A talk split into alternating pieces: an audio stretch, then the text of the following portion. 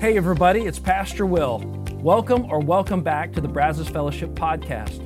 Thank you for listening today. And at the end of this episode, please take a moment to subscribe to this podcast if you aren't already. But more importantly, I hope the following presentation inspires you to take the next step in your faith journey. Enjoy. Good morning, everybody. It is great to see you guys. Thank you so much for being here. We're going to continue our series this week uh, with this new series that we we call Your Future Self Will Thank You. And um, we've been looking at this idea, sort of the answer to the question, what spiritual attribute, what, what kind of uh, um, spiritual virtue do we need in order to accomplish goals, to be able to accomplish resolutions in this new year, or be able to accomplish anything in this new year? What have we been talking about the last couple of weeks? What is the answer to that question? Anybody can just say it out loud.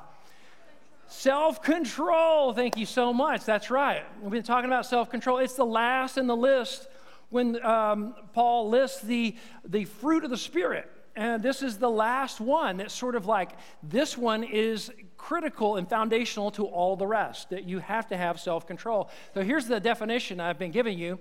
It's simply doing the right thing or doing what's right even when you don't feel like it.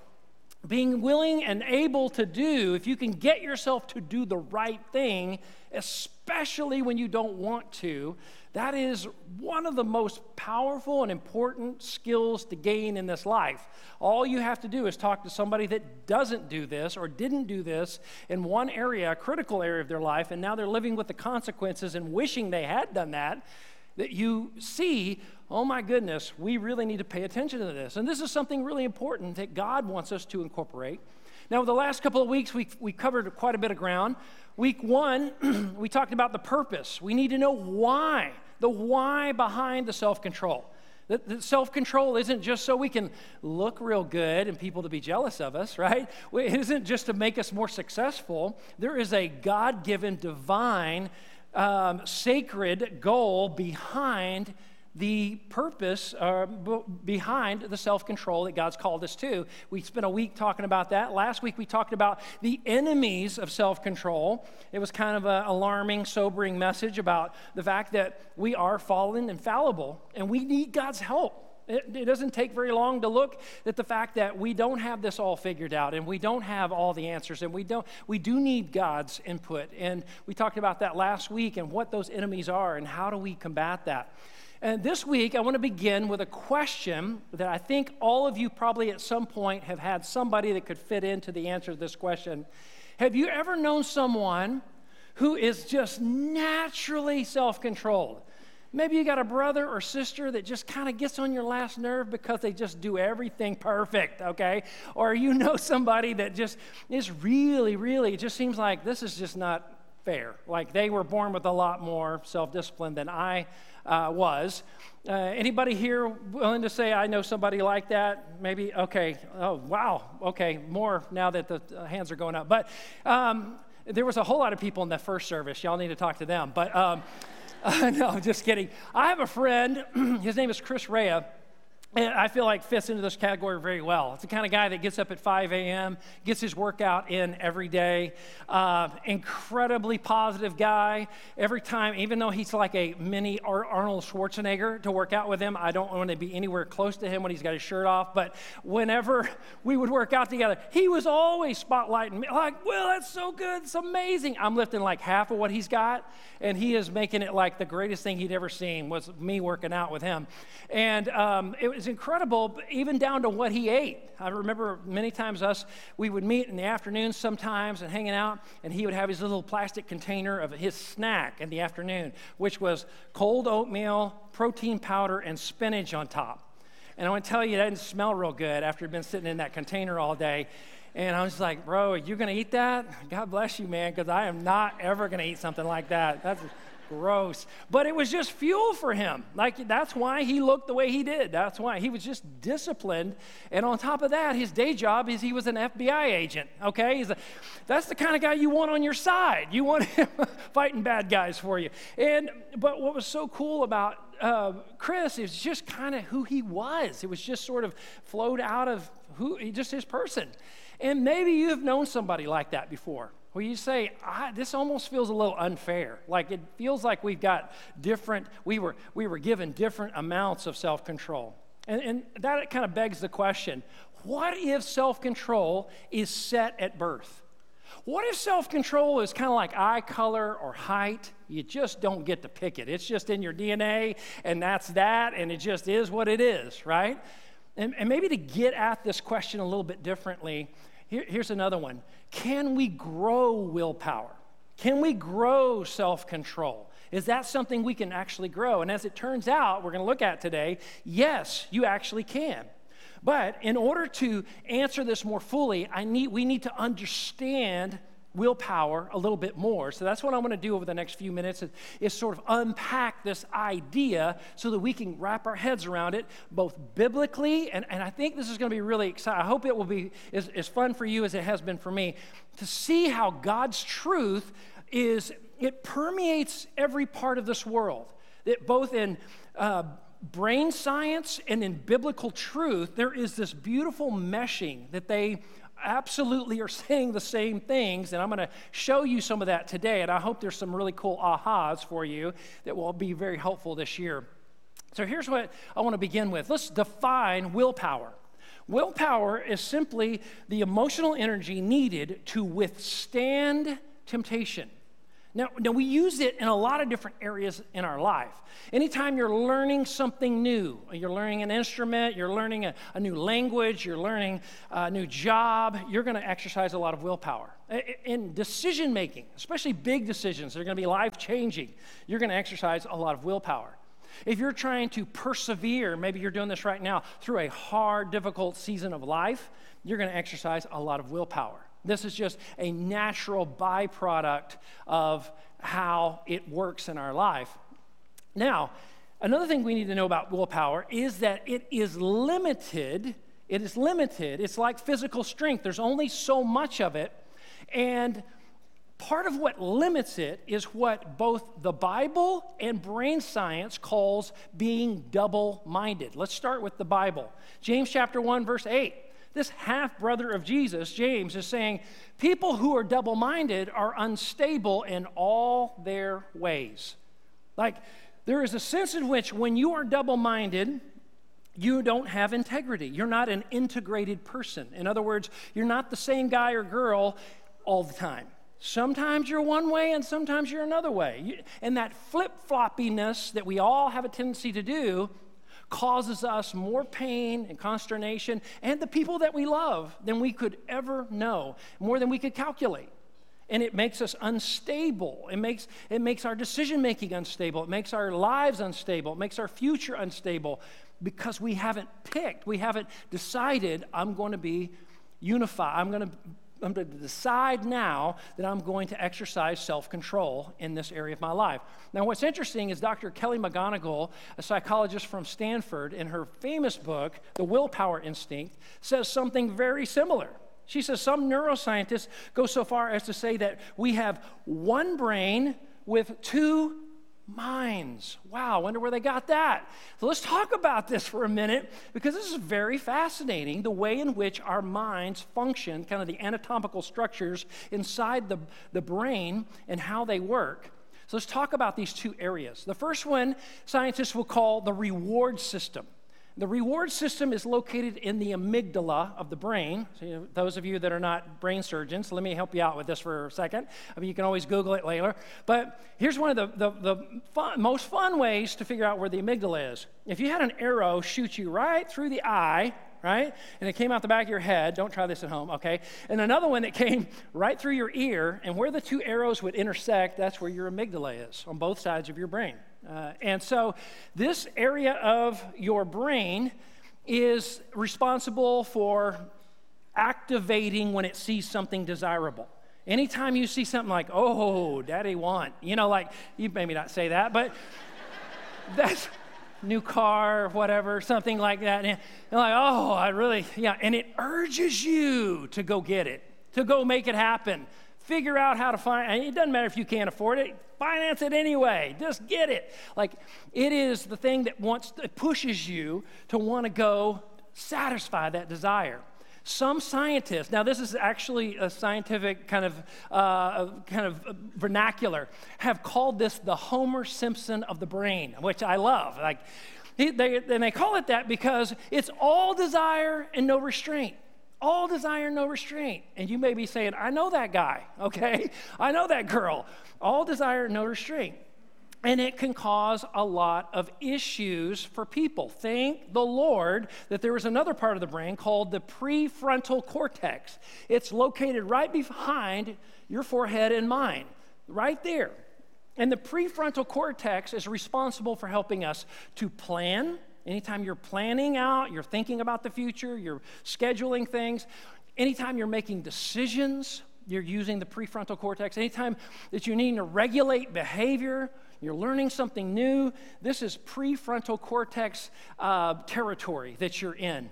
And it is an interesting area of our, our brain because it is one of those areas that, and maybe you've heard of this happening to people, anytime somebody has an injury to the front of their, their, their skull, it, and it injures the prefrontal cortex, it will massively impair their ability to control their urges, their desires. They, te- they tend to be irresponsible. They have to kind of relearn how to be responsible and how to control their urges.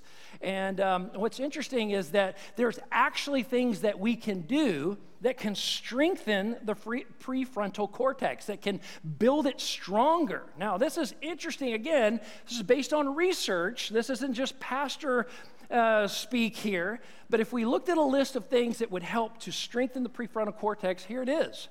Right at the top of the list, you might notice prayer, right? Activities that keep your prefrontal cortex healthy. Meditation. I'm going to talk a little bit more about that in a minute, but meditating on God and His Word. We'll talk about that in a little bit. This is so powerful what it does for our minds. Mentally demanding tasks, learning something new, as I said earlier. Exercise, which is really fascinating that the, uh, more and more research is coming out that those of us who are getting older and older, you know, and I, I'm kind of concerned about this too, how do we hang on to our cognitive ability, our, our ability to think critically and to be able to have your mind working sharp well into your later years? Research shows that all the little mind puzzles on the internet, none of that really works, okay? Now, it doesn't hurt you, you can do them, but exercise, literally physically moving your body, going for a walk, working out, running, doing something, something to get you sweaty, get your heart rate up, that actually helps your mind, prefrontal cortex and the rest of it, stay strong. And then finally, exercising self-control. Anytime you put constraints on yourself and you say, well, no, I'm not, I'm not going, I'm gonna, I have a guardrail there now, I'm not going to go, I'm not going to let myself just pursue that, and we stop, it's building the strength of that part of our brain that gives us willpower and self-control. It's powerful that this can actually be worked in our advantage. Now, let me just say before I go any further, desire is not bad. It doesn't have to be bad, especially when desire is satisfied inside God's will and God's plan for your life. It can be wonderful and, and amazing. We just don't want Homer Simpson running our lives, right? No, you know, like we don't want to have those moments. That's exactly what I'm talking about here. And what's interesting is that Jesus backs up this idea of this dual nature of our minds and the way we're composed and the way He created us, really. It was the night before His crucifixion. So the eve of His crucifixion, He had left the disciples up on the, the, you know, the Garden of Gethsemane and asked them to be praying for everything that was about to transpire and unfold. And Jesus went away and prayed to the Father. And He came back, not to find His disciples praying, but they're all sleeping. And they're all, you know, fast asleep. And He comes over, and some of you may remember this passage. This is Matthew twenty-six, verse forty-one. Jesus says this, and this is such a beautiful insight into what brain and behavior psychology and, and, and science is, is proving now. He says, watch and, let's say it together, watch and pray so that you will not fall into temptation. And what's so fascinating is the more that we understand about what causes us to fall into temptation, he's exactly right. Praying is like one of the number one things you could do to keep you from falling to temptation that will destroy your life and mess up your marriage and your future and your finances and your kids. It's incredible. He's exactly right. Pause and pray. Talk to God when that starts to happen. And then he says this, the, let's say it here, the spirit is willing. Maybe you've heard that before, right? There's a part of you really wants to do the right thing. Deep down, like, you know what the right thing is and you want to do it. But there's this other part of you, isn't it? But the flesh is weak. There's this other part of you that is driven by desire. That it's like, oh, it'd be so good if I could just go on and have that right now. I can go ahead and do it right now. What does it matter? I'm a grown man. I'm a grown woman. I can have what I want. I can do what I want. Who am I accountable to? Who, I'm, I'm responsible for myself, nobody else. It's just me. It doesn't matter. It's not going to hurt anybody. All false information, all right? But we fall to it. And Jesus is saying, listen, there is this dual nature to who we are, and we need to pay attention to it because this Uh, flesh is weak part of us always wants to be enticed to take the easy way out. Last week we saw that um, that was the three temptations that Satan brought to Jesus in the wilderness. Each one of them was a shortcut. It was it was a shortcut to pleasure now. You don't have to wait for what God said. You don't have to do it on his timetable. You can do it on your own. You can just go out and seize fulfillment your own way, on your own terms, in your own time. And that always comes back to haunt us and wreck our lives. And Jesus was so great to show us this is how you combat that, that you hold on to God's word. You, you talk to him. And he had already had forty days of fasting and prayer, been seeking God, so he was ready for what was about to happen. That was really powerful. This is why over and over we see in Scripture when we're when we're faced with temptation, when we're faced with those challenges, that we are to flee, we are to run away, we are to get away from the temptation. Uh, one of the best passages on this in the New Testament, well, in the whole Bible, is one that the Apostle Paul gave in a letter that he wrote to young Timothy, his protege. In Second Timothy chapter two, verse twenty-two, and you'll like that, all twos, okay? Um, this verse really kind of helps us to understand what is the biblical approach to being able to stop that habit you continue to fall into and I continue to fall into over and over and over and over. How do we do that? There's some beautiful clues and um, just insights in this passage. So let's look at it together. He says, first of all, let's say it together, we are to flee the evil desires of youth. Isn't that interesting? It, it is typically when we're younger that we give in to the most desires because we haven't learned, we, experience hasn't taught us to play the movie and go, wait, I know how this movie's going to end, so I am not going to do that again. I'm not going to go down that road. I'm not going to do this. And he's saying, you know better, or maybe somebody who's wiser, older, would tell you, watch out, don't fall into that pitfall. Stay away from that kind of a relationship. Stay away from that, abusing yourself in that way. So he's saying, flee these evil desires of youth and pursue righteousness, faith, love, and peace, along with those who call on the Lord out of a pure heart. So there's this beautiful two things that are going on here. First, he says, you are, when it comes to temptation, you are going to always, always be better off if you would just remove the temptation or you remove yourself from the temptation. And secondly, that you would do this in community. You would do this with other people, those who call on the Lord out of a pure heart. So let me talk about those two things for just a moment. We're always better off removing the temptation. Let me let me use just a simple illustration that has happened to me, okay? I happen to really like peanut M and M's, okay? And if there is a bag, you know how they sell them like the pound bags? Man, those are just evil. Anyway, you put one of those in the pantry at my house and I see it, I'm going to be going into that pantry a lot. It's going to be like, is that his new prayer closet? No, that is my snack time. That is where I'm going in there to fill up my little fist with some, you know, candy. And it is easy for me to access it. So if I want to not have peanut M and M's, I just don't allow them in the house or don't put them there. Go hide them, put them somewhere, and don't let me know they're here, okay? Because it's too easy for me to get my hand on it. It's better if I remove it. If they're not in the house, then I'm not tempted. I'm not going to get every time I want peanut M and M's to get in the car and drive to the store and buy them. I'm not, that's too big of a pain. I won't do it. And neither will you most of the time.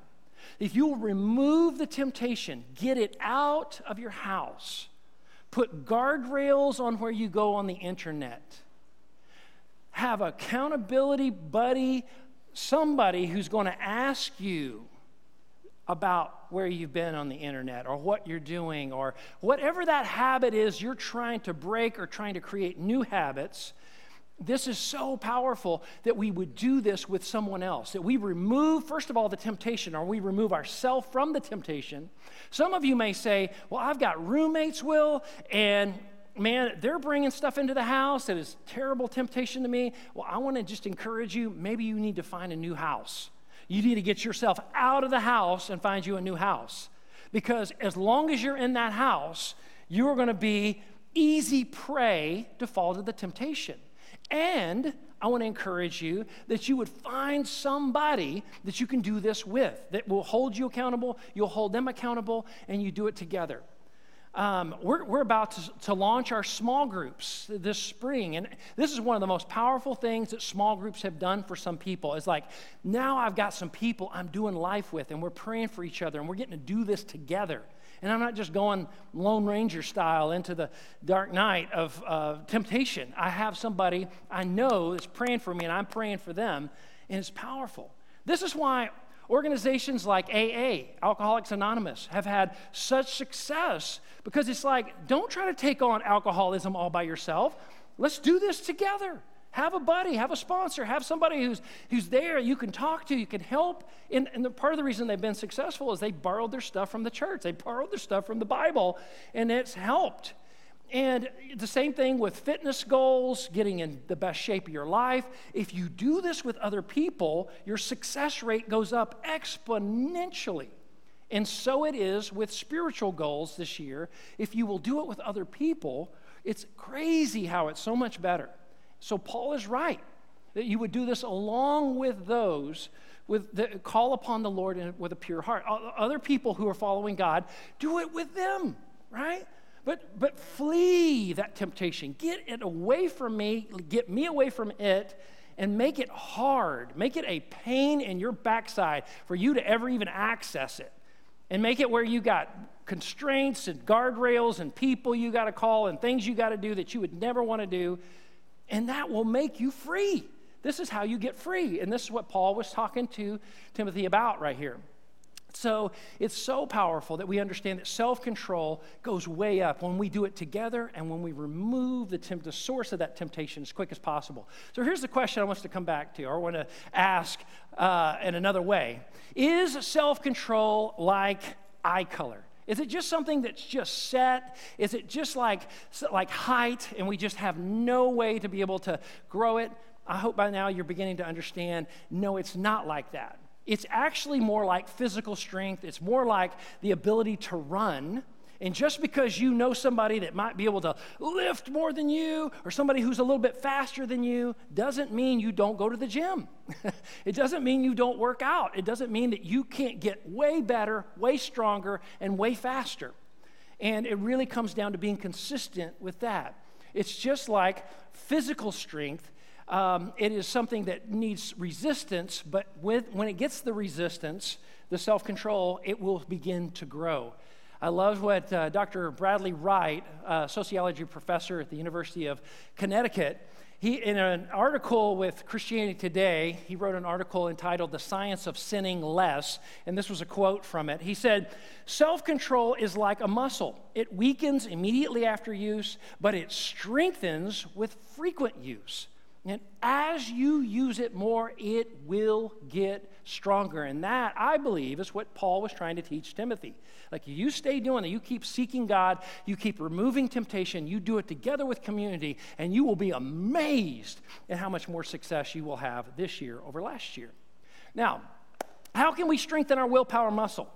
It is like any muscle. we've got to be intentional. It's got to be resistance. So here's some of the things that I want to encourage you to start doing this year. Maybe you're already doing some of these things, and these are things that have proven that can help build that willpower muscle. So here it is. Start doing the hard things, like a Bible reading plan, letting God's word be a regular part of your life. And if you don't have a reading plan, or you're kind of like, I don't even know where to get started, if you'll go to our website, Brazos Fellowship dot com, and on the top navigational bar, there's a Learn More uh, little area. You click on that, drop it down. In the bottom right-hand corner, we have a twenty twenty-three Bible reading plan that you can use for free. Click on it, and it'll have a, a really easy-to-follow uh, reading plan as you can begin to read through Uh, right now, the Gospel of Matthew, I believe, reading through the life and work of Jesus. And it's incredible how it'll begin to put the wisdom of God into your life on a regular basis. And as you're reading it, as you ask God to begin to speak to you, He will. And there will be certain verses that will jump out, and you'll go, wow, what Jesus just said there to Paul, or to, to uh, pardon me, to John, or to Peter, or to whoever, I need that. And you may want to say, okay, that's a verse I want to commit to memory. And you, you may say, well, I've never memorized a verse before. I don't know how to do that. Write it on a little card and put it on your mirror in the in, you know, in the bathroom, or put it in your car, and somewhere where you're going to see it often. And read it out loud to yourself when you're alone, when you're, or even if you're not alone. Read it and begin to let it marinate in your mind. Think about it. God, show me how I'm going to apply that to my life. How is that, that going to change my life? Let that be a regular part of your life. And before you know it, it will become a part of who you are. It will become a part of your identity. His truth will begin to inform how you live your life, and it will have such incredible benefits to your life. Next is just working out, running, walking, just going for a walk, doing something. If you do that, it's amazing how it will build self-control and um, willpower. And then finally, a conversation with a stranger. Now, for some of you that are extroverted, you're like, no brainer, I got to do that all the time, man. For some of you, this would be a great little challenge just before you get out of the building. Like, I'm just going to talk to one other person, right? Because you got lots of people you could talk to. Uh, this is a great opportunity to talk to a stranger. But as you do these things, it will make your willpower stronger and stronger. It builds the muscle. Now, let's talk about the converse for a minute. What are the willpower depleters? Things that can really sap your energy. Conflict, getting in a fight with anybody, right? Ongoing fights in your life. Lack of sleep. And finally, this may not be shocking to most of you, social media actually has been proven to deplete your willpower. So if I want you to fall to a familiar sin and just keep you defeated all the time, all I have to do is make sure you get about three hours of sleep, get in a fight with your husband or wife, and then make sure you get on social media for about an hour, and you are primed, baby. You're going to fall. I will take you down, right? Uh, and you're like, well, never invite him over for dinner. Um, but that is exactly what our enemy Satan, uh, that Jesus talks about over and over and over. Watch out, for you have an enemy, that, and he prowls around like a roaring lion, and he's looking for someone to devour. He's trying to take you out. And this oftentimes is how it happens, especially in a world where people are feeling a lot of conflict, and they're not sleeping well, and they're on social media all the time. So it just makes sense that willpower is something that feels like it's always just out of reach. But it's crazy that we can reverse this. We can start making sleep a priority, going to bed a little earlier, trying to eat a little bit better, Um, being willing to nourish your body a little bit better. Um, l- low glycemic foods. Now, you may be going, what, low glycemic foods? You can Google that, okay? But low glycemic foods keep your blood sugar level even. It keeps you from spiking. When you spike, that's when you're most susceptible to, like, ah, donuts. You know, like, you, you give in way too easy to temptation. But if you can keep that level, it puts you in a much stronger place to be able to face your day. And I just want to encourage you to think about these things that God is showing us through the world that we live in and through His Word, It's powerful how it can change us. Another big benefit or big uh, area that can grow our, our willpower is the area of meditation, of really taking the time to meditate on God's word. It's a powerful way to build willpower.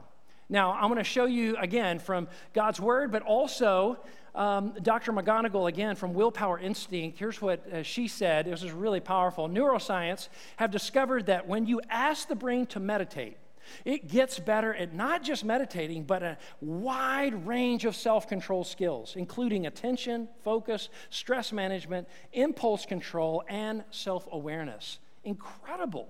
It just makes sense that God over and over in Scripture would say, if you really want to be successful in this life, if you want to be prosperous in this life, as God defines it, you have to let meditation be a regular part of your life. In Joshua chapter one, verse eight, God tells Joshua about this. Like, he's he's about to, to go in and bring God's people into the promised land, and there's going to be a lot of opposition. There's going to be a lot of difficult things he's going to face. But here's the thing, the linchpin that God says, if you'll do this, it will help all the rest of that stuff go well.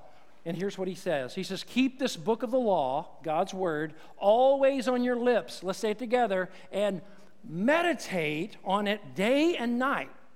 Not just, and this is really interesting, like not just one time a day. It's something you circle back to. You think about it often.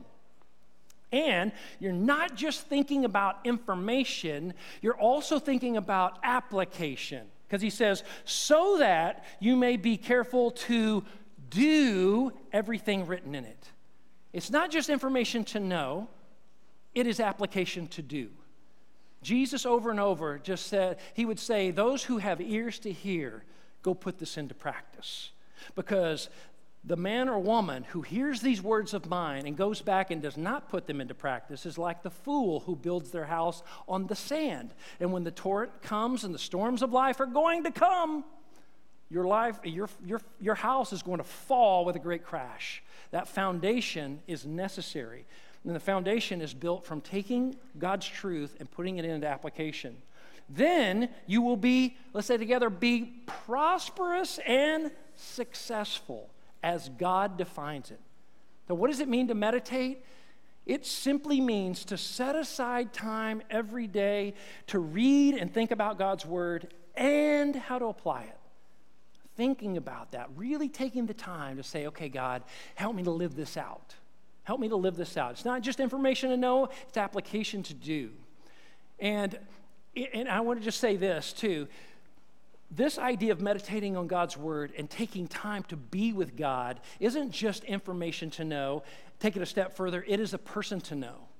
It is God to know. It is Him as our Lord. It is Jesus, the Father, Son, the Holy Spirit to know, to have intimacy, to commune with on a daily basis. And when we come to know Him, that's when our life is changed because we begin to see, wow, He is the great reward. Like, He is the greatest thing that I could possibly be pursuing in this life. All the junk this world offers is just that compared to Him.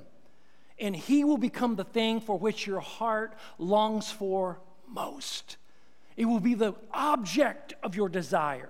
Is God Himself, because that is the thing that you and I have been created to pursue. It's Him. And one of the most beautiful stories of that happening in Scripture is a, the disciple named Peter. I love Peter because he's so relatable. Oh my gosh, Peter. Man, he has a great heart. He he had well-intentioned, but he was just so impulsive, and he always stuck his foot in his mouth all the time. He, uh, you know, it was when Jesus was walking on the water, coming up to the disciples in the boat, it was Peter who's like first out of the boat and like, I'm coming to you, Jesus. I'm going to be walking. And he was walking on the water with Jesus. And all of a sudden he starts bloop, bloop, bloop, you know, going down. And because he took his eyes off Jesus. Jesus rescues him, pulls him up. Later on the Mount of Transfiguration, there's Jesus, Moses, and Elijah show up. This incredible moment where he's, he, he doesn't know quite what to say, but he says something anyway. He says, hey, Jesus, how about I make tents for everybody? We'll just live up here on the mountain. And Jesus comes back with something like, Peter, no. All right? And uh, not not not what we need to do. Okay, so, and then it's like, again, the eve before the crucifixion of Jesus. And and it was Peter who was quick to say, hey, all the rest of these knuckleheads, these other disciples, they might turn their back on you and they might abandon you, but this guy never will. I will not do that. And before the night was over, he denies Jesus three times, right? This blows it over and over and over. And what was the name? Jesus was notorious for this, renaming people, giving them a new purpose, a new uh, sort of theme or motto for their life. He calls him Cephas, Petros. We get our word petrified from. The Rock. Long before Dwayne Johnson, Peter was the Rock, okay? And it was so ironic that Jesus would call him the Rock because he was anything but a rock. He was so flighty, he was so double-minded. He was like a victim of low self-control over and over and over again. But what's beautiful about this story is that Jesus saw Peter, not just the man that he was, but the man he was to become. And Jesus does the same thing for you and for me. He sees us not as just the men and women that we are today, but the men and women we are to become if we'll keep following him. If we'll keep bringing our low self-control, low self or pow- willpower to him and let him keep growing that muscle, building that bicep, tricep, pecs, whatever you want to compare it to, that he's going to keep growing you, strengthening you, but you got to trust him. And then twenty years passes for Peter. He's an older man now. He's a different man now. And he's writing these loving fatherly letters to the churches, trying to encourage them, and they're under massive persecution. And he's trying to encourage them to remain godly and to hold fast to the Lord, even in the middle of the heavy persecution and opposition that you're facing. In Second Peter chapter one, verses five through seven, it's Peter who says, "Make every effort to add to your faith goodness, and to goodness knowledge, and to knowledge," let's say it together, self-control. This, this, he's saying, here's what I've learned from following Jesus all these decades, right? I've learned self-control, and to self-control, perseverance. And what does perseverance open up? Perseverance helps us with godliness, and to godliness, mutual affection, and to mutual affection, love. That it is self-control that helped me to persevere. It helped me to grow in godliness, and ultimately it manifests in love, love for God, love for my neighbor. I would have never gotten there without persevering, learning to build the muscle of self-control through hard, hard times. And Peter had seen it. I love the story of Peter because it gives me hope for me. It gives me hope for us.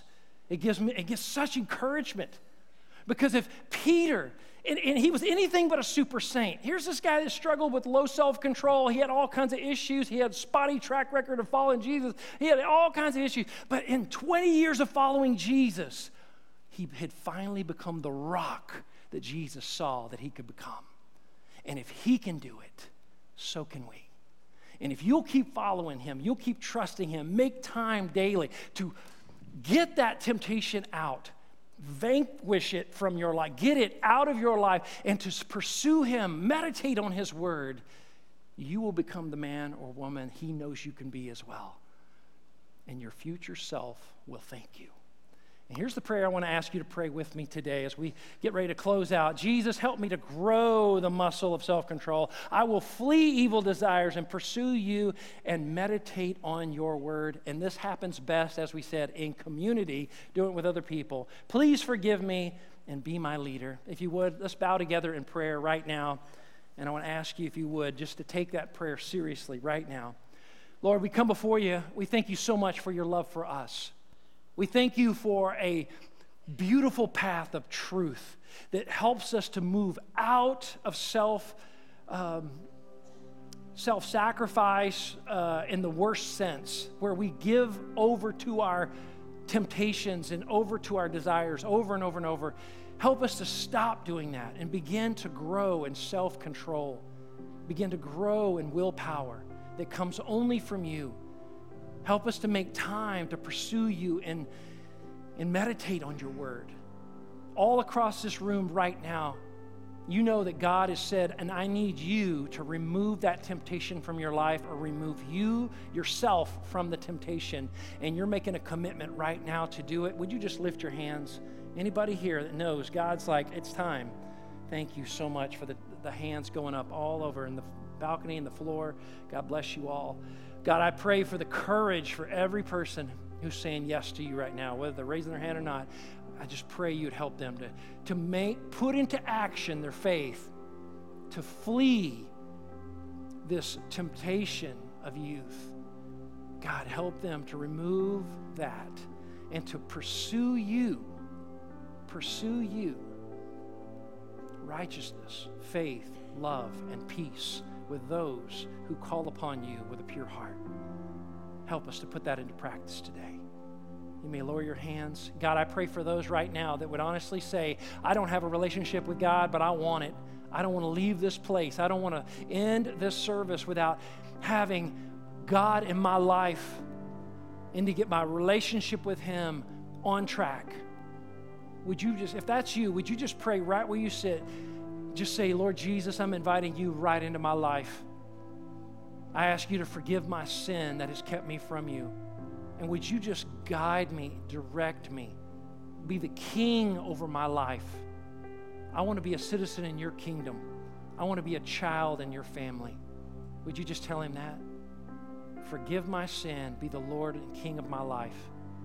If you just prayed that for the first time, would you just lift your hand right now? I just want to pray for you. Anybody here, I'm giving my life over to Jesus for the first time. God bless you, sweetheart, right there. Anybody else? I see you. Anybody else giving it over? God bless you, buddy. I see you right there and right over here in the balcony. Anybody else giving it all over to Jesus? I don't want to take another day, another week, another year where I'm just coasting away from God. Thank you, Lord, for the hands and the people that are saying yes to you. And I pray you would help us, God, to move forward with you as you grow self-control, willpower in us, that we can use it for your glory and for our good. We praise you, and we pray it all in Jesus' name. And everybody said, amen.